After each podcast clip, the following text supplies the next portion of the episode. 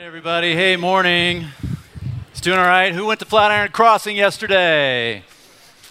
You liars. You were all there, I promise. I was there. You were there. Your relatives were there. That was a zoo yesterday at that place. Hey, before we get going on some stuff. Thanks, Leon. Perfect, man. Thank you. Before we get going on some stuff, I would love to just circle back to what Bill said on Christmas Eve. And here's what I ask you. One of the things that's so great about Ascent is Ascent has a spirit about it, and it has for its 4 years of existence, that we really genuinely care about people that maybe this is their first time church experience, or maybe they only come at Easter or Christmas. And so what's so beautiful is to see people giving other people their parking spaces, or just doing whatever you can to help that night. With it in mind, what I'd love for you to think about, if a sense your place, your church, I'd love for you to think about that night not being necessarily about even your experience, but what's the experience like for somebody who's walking in here. So we actually like to avoid, and you guys have done this so beautifully, avoid like saving seats and rows and that kind of stuff. Don't do that stuff. Reserve, let somebody who's new make sure that they get the spots. In fact, last year was so cool. Somebody who's been at this church a long time was one of the first people in the room, and I noticed him sitting almost in the very corner back there, and I was like, "What are you doing? What are you doing back here?" And he's like, "I just want to make sure that anybody who's new tonight gets to sit, and get great seats." So would you do that? Would you help us make sure that night is really something that's hospitable for people that are new? We want them to come in here and experience that kind of hospitality. Okay, great. All right, here's what we're going to do today. I want to start by asking you a question. This is a really important question. It's kind of a personal one. We're going to know each other a little bit more when I'm done asking this. I want you to first just start by checking me out. Just check me out for a second. I'm about 6 feet tall. I weigh about 175 pounds. I want you to stop and ask yourself this question. Do you think you could take me? Like if we threw down right now, you think you could beat me? Let me give you a little more information. I'm doing about 60 push-ups a morning right now. They're covered up under the sweater, but they're there. They're growing. I am 1-0 lifetime in fights. I got in a fight in fourth grade against a kid named Jason, and I won. So undefeated. I don't know. I can just hear the conversations at home. My pastor said it was okay. He got in a fight when he's in fourth grade. I'm not giving you license, sixth graders, to go get in fights with your friends. That's not what I'm saying. But I am undefeated. Okay. I don't know Taekwondo or anything like that. There's nothing special there. Now, here's the question. Show of hands. Who thinks they could take me? Put them high. I want to see high hands. Who thinks they could take me? Let me see. All right, yeah, Rockman, you got me. I believe that. No way, Dan. No way. No way. Yeah, you probably got me, but yeah. Okay. All right, show it. Come on. Yeah, it'd be a good fight. It'd be a good fight. I think, I'm not sure on that one. Come on, who else? Yeah, if you guys tag team, maybe. What else? We got Bill. Good. It'd be a good fight, Bill. I don't know. Who's that? Is that Ernie? Yeah, you could probably take me. Anybody else? No. Yeah. Okay. Hey, here's the deal. I actually don't care if you think you could take me. I'm good with it. My feelings aren't hurt. I don't get fired up about that. What I do get fired up about is what we want to talk about today. What gets me going is not that question. What gets me going is, do we really understand who this Jesus is? Have we got to a point in our lives where we can say with some assuredness what our opinion is of who Jesus is and be able to actually explain that and say, here's why. We're going through the series Unwrapping Christmas, going up till next week with Christmas Eve.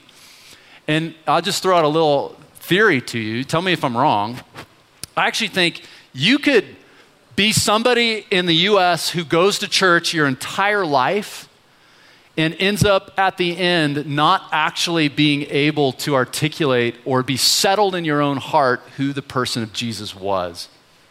I think this is happening all the time throughout our culture, that we might be a part of a church, and I want to explain through some of the reasons why I think this happens, But we don't actually have a notion. We couldn't actually say with conviction who we think this guy was. Guys, there's nobody who came to this world with more hype. Jesus came into the world with unbelievable hype surrounding him. Did he live up to that hype? Did he grow into the person that the hype actually said he was going to be? Let me show you what I mean. This is from Luke chapter 1. This is one of those like kind of birth narratives around Jesus. And so here's what Luke chapter 1 says. Watch the hype build. So it says this. It says, in the 6th month of Elizabeth's pregnancy. Elizabeth is a woman who's going to give birth to John the Baptist, who's kind of the forerunner of Jesus. So in the 6th month of Elizabeth's pregnancy, God sent the angel Gabriel to Nazareth, a village in Galilee, to a virgin named Mary. Just stop right there. Some of this familiarization of this passage robs you of the significance of this. Anybody here think that God dispatched Gabriel when you were born? I mean, maybe besides Bill, does anybody think that God dispatched Gabriel? No. This is serious hype. We're going down the road of like, this is serious business. So sends the angel Gabriel off to visit Mary. She was engaged to be married to a man named Joseph, a descendant of King David. Anybody who reads that or knows what's happening here, this is intentional language. A descendant of King David. Everybody knew during the time that God was going to send someone to save them, a Messiah, and it was going to come through King David's line. So it's not unintentional that we're talking about Joseph being a descendant of King David. The hype's getting higher. People would have picked up on this.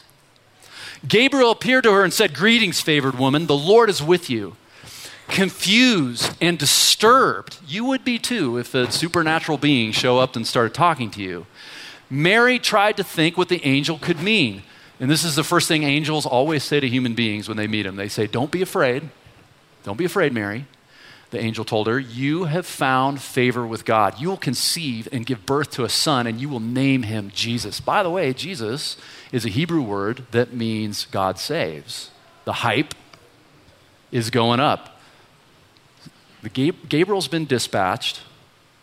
The Messiah language starting to get used, right? The line of David.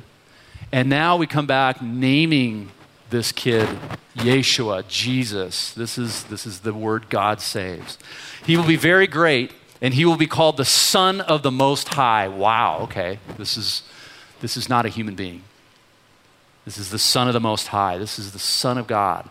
The Lord God will give him the throne of his ancestor David, and he will reign over Israel forever. His kingdom will never end. It never runs out. It's still going. Mary asked the angel, "How can this happen? I'm a virgin." Angel replied, "The Holy Spirit will come upon you, and the power of the Most High will overshadow you. So the baby to be born will be holy, and he will be called the Son of God." Man, this is hype. This is high expectation. Mary responded, "I'm the Lord's servant. May everything you have said about me come true." And then the angel left her. Guys, I want this Christmas for us as a church to just make sure we're clear, us as individuals to make clear, even if we haven't settled in our hearts what the answer to this question is, we've got to ask the question, who is this guy?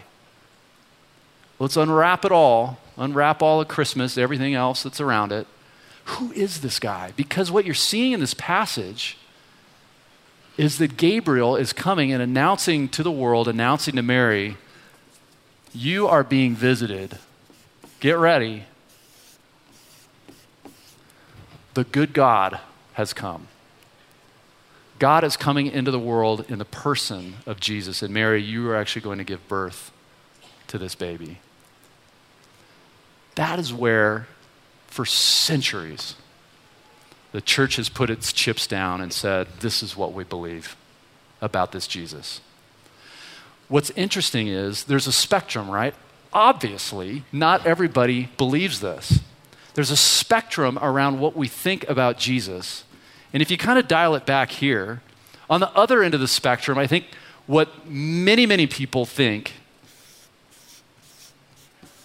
he was good, yeah, I agree with that. I don't meet many people that say, Jesus was just a bad guy. You know, you're not going to run into people along those lines. But for somebody that doesn't believe Jesus was actually who Gabriel said he was, you're going to dial that back and you're going to say, he was good, he did some good things, but really he was just a good teacher. Where do you fall on this? Are we following after a great teacher today? Or are we following after God who came to earth as a person today? And there's a spectrum everywhere in between. Who is this guy? It's like I said, you can grow up in church your whole life and actually not be able to articulate or answer who is this man. A bunch of you guys know I used to be a student ministry pastor. I did it for years and years, and it's really my first love. I love middle and high schoolers. About 10 years ago, there was a study done on middle and high school kids in the U.S., and it looked at their spirituality, and it kind of asked the question, what do they know? What do they, are they really strong in their faith? And what they found was about a third of teenagers in the U.S. are really involved in some kind of student ministry. Another third is kind of moderately involved, and the last third is not at all. So you can kind of easy to think of in those kind of thirds. What was interesting is the study found that even the two-thirds that are really involved or moderately involved actually can't really articulate their faith. They're going to stuff, but if you ask them the question, who is this guy, they can't really answer. I'll show you, the study was called Soul Searching, and he went all over the country interviewing students, and I want to show you one interview in particular. Check out this video that he did, just a quick 1 minute. My name is Michaela Page. I am 16, I'm in the 10th grade, and I live in Nampa, Idaho. I grew up in the Nampa First Church of the Nazarene my whole entire life. I started from when I was a baby until now. I think I have a really good relationship with God. I pray with him every single morning on the way to school. I try to do my devotions every single day. It's really hard because, it's your life, you have a job, you have school. Things sometimes you get tired and you just want to go to bed. It's not like he requires, he just would like us to follow him, follow in his footsteps, do the right thing. But everybody's going to make a mistake. But that's what the good thing about God is you can ask for forgiveness and he'll forgive you right then and there.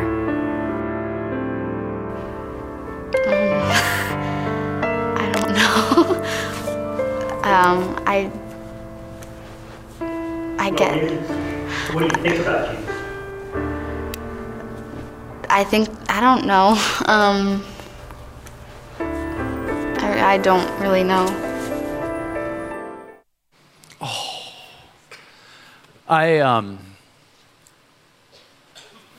That's what I get fired up about, is the idea that could we grow up, and you heard her, she said what did she say? Something like, I was born in the church, basically. That she's been a part of a church community her whole life, and yet when asked those questions, I don't know if you can see the little words on the bottom of the screen, said, what do you think about Jesus? Who is he? And you saw her response. She doesn't know, she can't. You can go through your life, guys, and be a part of a community like this and never actually land on the question, who is this guy? The interesting thing about that study was they said what really is true is that the reason why teenagers are having a hard time articulating their faith is because it's just a mirror of what we're seeing in adult culture. It's that adults actually, we don't understand, we haven't thought deeply about who this guy is. So here's what I want to do. Go with me here as we're going to walk down a little road of just saying, who is this guy? How do we know? Was the angel Gabriel right that the world would be forever changed by the fact that Jesus came? Is the world that you're in right now, is your everyday life at all different because of the life of Jesus or not? And what does it tell us about, is he a good teacher, Or was he maybe the good God? I want to give a plug for a guy named John Ortberg. He's a pastor in California who I used to work with there. And his book, Who Is This Man?, is just phenomenal on this. And I'm borrowing a lot of his ideas with the stuff I'm talking about. In fact, he wrote a little kind of pamphlet version of this that's maybe 20, 30 pages. And I've got a bunch of copies of that out there for free sitting on a table. So afterwards, it's such a great thing to read over Christmas. Either grab this book or grab one of those little pamphlets. You can just take one for free. It's worth reading. It's just wonderful stuff.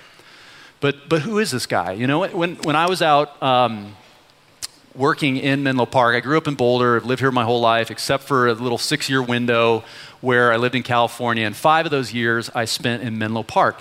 Menlo Park is right in the Bay Area, right in the heart of the Silicon Valley. Such a fun area. It's like Facebook's headquarters right there. You got Google and Apple right down the road. All the big companies are there. It's the hub of like innovation and creativity. I love this place. I love the Silicon Valley, but then you go 20 miles north, 20, 25 miles north of there, you end up in a city called San Francisco. Just quick question for you. Why is there a San Francisco? Anybody know? San Francisco is named after a guy named St. Francis, someone who is inspired by Jesus, and we named one of our biggest, best cities after this, right? The shadow of Jesus. Right there in the Silicon Valley. You go 20, 25 miles south of Menlo Park, you run into a town called San Jose. Why is there a San Jose? Well, there was a guy named St. Joseph who was inspired by Jesus, who did these amazing things, and so we're going to name a city after him. If you want to go to Tahoe, you're going to get out on the road, you're going to head east, and you're going to go right by a town called Sacramento. Why is there a Sacramento? Because Jesus had these things he called sacraments, that we call sacraments, right? Where he said, eat this, drink this. When you do this, remember me. And so when we take communion, that's a sacrament. When we baptize people, that's a sacrament. And so the city of Sacramento is named after that. If you want to go surfing, you're going to go west, and you're going to hang out in a town called Santa Cruz. Anybody know what Santa Cruz is? It means the Holy Cross. Guys, here we are in the middle of the world culture, and the shadow of Jesus is everywhere. You get on the 5 and you go south down towards LA. You're gonna go through a town called Bakersfield. Anybody know why there's a town called Bakersfield? Nobody knows why there's a town called Bakersfield, I swear. You know, it's like Lincoln, Nebraska. Nobody understands why those 2 towns exist. So, but no, if you keep going, you'll end up in Los Angeles. The city of the angels. Maybe you want to go to Santa Barbara. Maybe you want to go down to San Diego. The shadow of Jesus is all over the map. And it's not just California, it's all over the globe. If you were like an angel, you know, or an alien that kind of parachuted into our world and you wanted to study human beings, all you'd have to do is look at the map and go, who is this guy? Who is this guy that has got everything named after him half a world away, 2,000 years later? All right, so maybe that's just California. But look at our own area. Do you see the shadow of Jesus on your life here? Anybody like eating at Chick-fil-A? I mean, give me 12 nuggets and a fry and a shake. And I'm buying something from a business that has been inspired by the life of Jesus. Anybody here born in a Vista hospital? Or give birth to anybody in a Vista hospital? Or know some, maybe you got your, you know, a cast put on at a Vista hospital? Have you ever seen a Vista's mission statement? Of course you haven't. You don't troll websites looking at mission statements, but I do, okay? So let me show you a Vista's mission statement. Put that on the board. Avista says, we extend the healing ministry of Christ by caring for those who are ill and by nurturing the health of the people in our communities. If you have ever been treated somehow at Avista, you have lived in the shadow of Jesus. Maybe you don't, maybe you're Kaiser. You need to go down the road, you're going to go to Good Samaritan. A story that Jesus told about a guy who rescued somebody out of a ditch and cared for his physical needs. Or maybe you have something that's more serious and you need to go to Denver to either St. Anthony's or St. Luke's. Guys, the shadow of Jesus is all over our healthcare.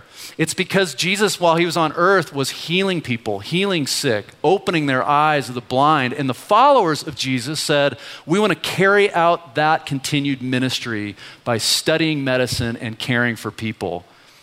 How many of our hospitals are because of Jesus' existence? Jesus, you know, another incredible thing that Jesus inspired was, did you know that while Jesus was alive, the general practice was if a kid was born, a baby was born that had any kind of abnormality about them, generally they would just kind of throw them aside, put them away, put them on a pile somewhere to die. That was a common practice during Jesus' day. And it wasn't just that, it was if you were born the wrong gender. Anybody want to guess what gender got thrown away more than the other? So sad. Jesus comes along and his followers see him caring and healing people and then saying, no, let the little children come to me, for such is the kingdom of heaven. These are the kind of people that own the kingdom of heaven. And it was people inspired by that, governments that said, we're not going to practice this anymore. We're putting an end to this. Because the shadow of Jesus is so present in the way that we think today in ways that we don't even know. Think about education. Did you realize that a lot of the biggest, best universities that are on this globe were put together, inspired by people that were following Jesus? Cambridge, Oxford, Harvard, Yale, Stanford. 92% of all the universities that were founded before the U.S. Civil War were founded in the name of Jesus. Because Jesus said, love the Lord your God with all your heart, with all your soul, with all your strength, and with all your mind. And people said, you know what? There's been no one like this who inspires us to live with our minds as well, the life of the mind and education. Do you realize how much our lives are changed because of what the followers of Jesus have done in his name? Man, I'm telling you, the shadow of Jesus is everywhere. You think of some of the greatest rulers, the greatest, most influential people in the history of the world. I'm going to give you some of my top 10 most influential people that have ever lived. Check out this list for a second. I've got some up there that are really awesome, wonderful people. I've got some up there that are really not great. And then the last one is the best one of all by far, obviously. But take a look at that list. Some of these guys you'd think they have absolutely nothing in common. I'm sorry, but Adolf Hitler and Mother Teresa, what do they have in common? There is one thing that every single person on this list has in common. Look at the numbers next to their names. Alexander the Great, 356, 323 BC. What does BC mean? Before Christ. Mother Teresa, 1910, 1997 AD. What does AD mean? It's Latin for the year of our Lord. Guys, every single influential leader that has ever lived is referenced next to when they lived according to when Jesus lived.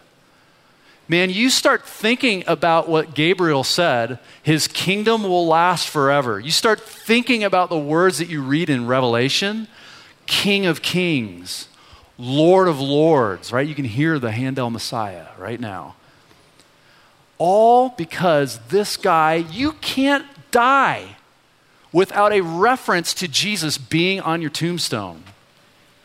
Whether you know him or not, the influence, the shadow of this guy will be with you when you die on your tombstone. And it's true of every single one of these leaders. Are you kidding me? If you parachuted into this world trying to understand the human race, you have got to, if nothing else, look at this and go, who was this guy? We separate the entire world history into two categories, before he came and after he came. Who does that?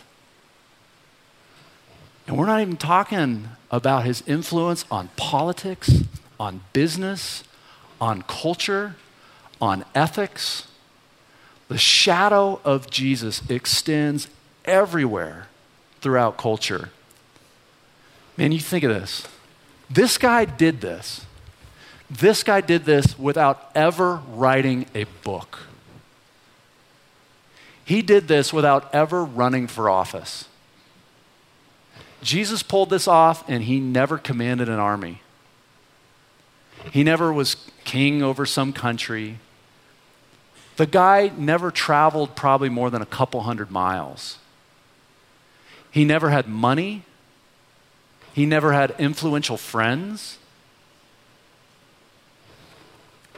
Man, if you had $1,000, you lived during the time of Jesus, and I handed you $1,000 and you said, and I said to you, you know, hey, you got to place a bet. Who do you think is going to be more influential in the history of the world?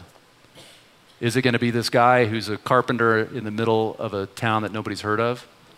Or would you put your $1,000 down on Caesar, the ruler in Rome? Come on. Every single one of us puts our $1,000 down on Caesar. And yet, here we are 2,000 years later, and we are naming our kids John and Mary and Peter, and you're naming your dog Nero. Who was this guy? And he did it despite the fact that a lot of the leaders of his movement are total disasters. Guys like me that are flawed, beyond belief flawed, and somehow he overcame all that, and his shadow stretches across your life every day. Amazing. Who is this guy? Is he a good teacher or a good God? Now, some of you will say this, and I think you'd be right. You know, just because if you look at a map and you see people that were inspired by his good teaching, have named names after cities or whatever, just because some universities were founded after him, that doesn't mean necessarily that he's good God and not good teacher. Can we be honest for a second? This is a huge leap. If you have somebody in your life that you think, you know, professor in college, whatever, you think, man, that's a great teacher. Is it not a huge leap to go from they're a great teacher to they're actually God, like in the flesh? I hope you think that's a big leap.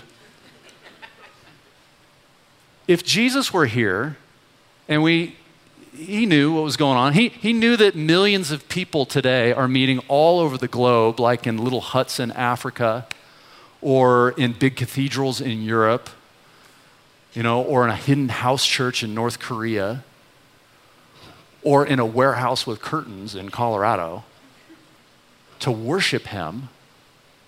And he showed up, and we told him, we think you're this. Would he say, wow, yeah, my followers got a little carried away. I'm really glad that all this stuff has come after me, but being the humble guy that I am, would he blush? This is an important question.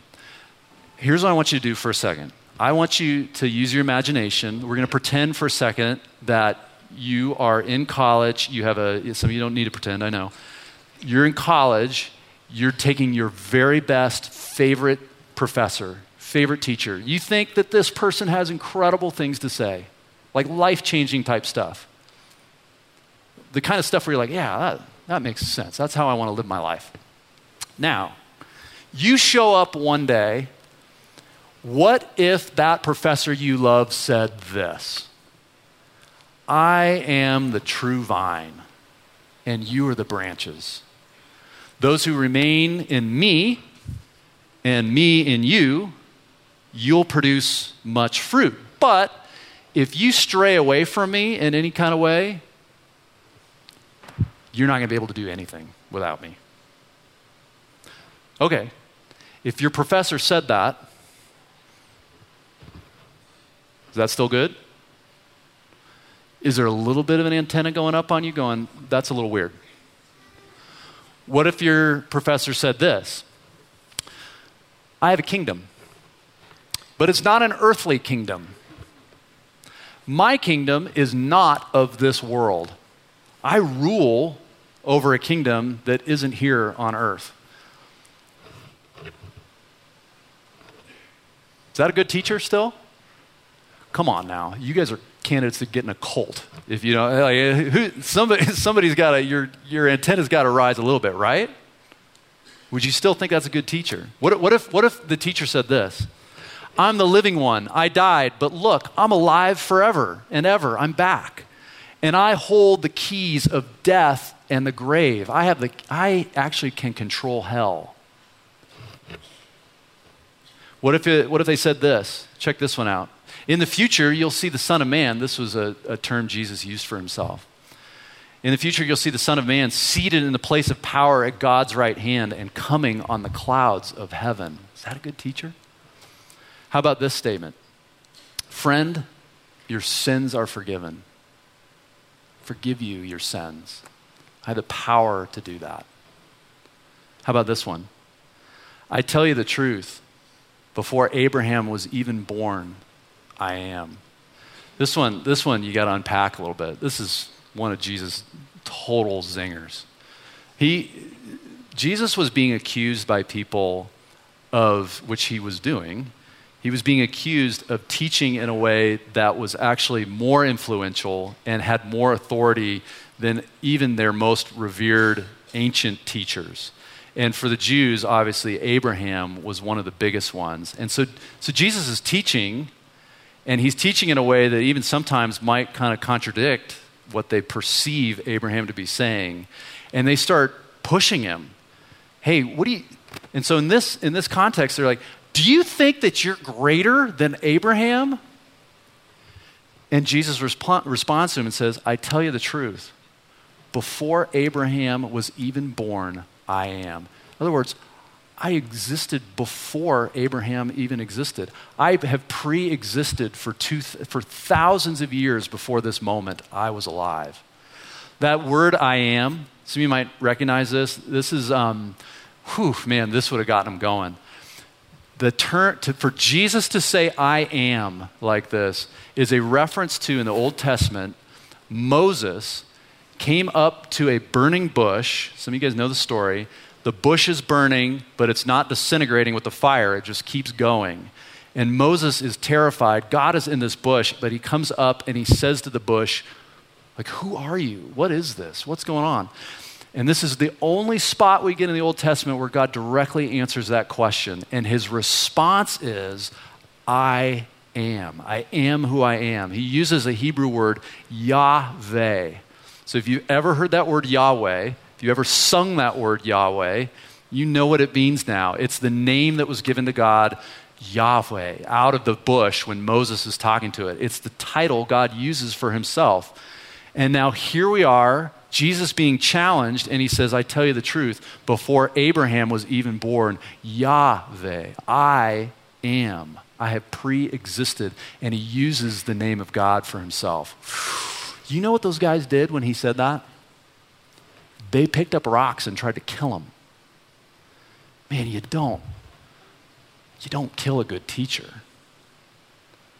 You kill somebody who is claiming to be God. Look at this last one.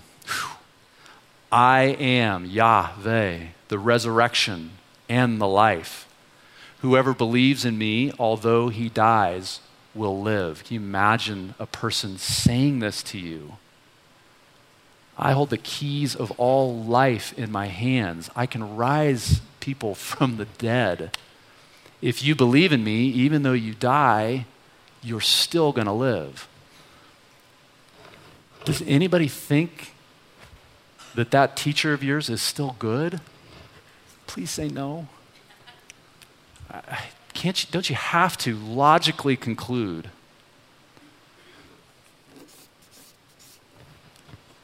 He's not good.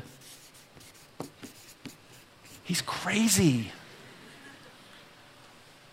If somebody said any of this stuff to you, you would say they are crazy. Or in Jesus' case, you say he is who he said he was. But it's so funny to me that we would say that there's a middle ground, or that we would just land on him being a good teacher. No, he said stuff like that that just disqualifies him from being a good teacher. He's either crazy or he's the good God. When I see that video of that girl, it makes me think that there are millions today who are being a part of a church community, who are attending it, and forgive me if this offends you. I think some people would say they are a Christian, but at the end of the day, I actually think they're moralists. What they're looking for is a philosophy. What they're looking for is to be a good person. That I think is why so many churches in our country, forgive me, are shrinking and dying. It's because they have moved from this idea of the power of who Jesus was, and we're moving this way toward he's a good teacher. This runs out, and it actually doesn't make sense logically. Man, if you found yourself thinking, I just think he's a good teacher, there's an end to that, you know? The world is full of pretty good teachers. And I'll say this, I think Oprah can only take you so far, you know? Even Jesus' brilliance can only take you so far. The power in a human life is when you say, he was a good teacher. But what it means to be Christian, what it means to say, I follow this Jesus, is to say, man, he's this. Good teacher, yes. Good God, that's where the power comes from. That's when you look around this country and you see churches that are thriving and growing. That's when you look at an individual person and you see them growing, because they embrace what Jesus taught, but they embrace who he is. They embrace the hype. That Gabriel was right, that the shadow of Jesus is not just for his teaching, it's because he was who he said he was. So guys, I don't have a big to-do list for you for Christmas, except here's my prayer: settle your hearts in on who you think this man is. Who would you say he is? Lord, we ask that you would help us with this. And I am first in line to say there are so many areas on this I am utterly confused. But God, I'm going to put my trust in you. I put my trust in those words from that angel. I put my trust in your own words that says that you hold the keys to life. And God, I just pray for us that as we journey through this, that you would speak to us about who you are this Christmas. So God, we love you and we honor you and we worship you today as our God. And we pray that in Jesus' name together. Amen.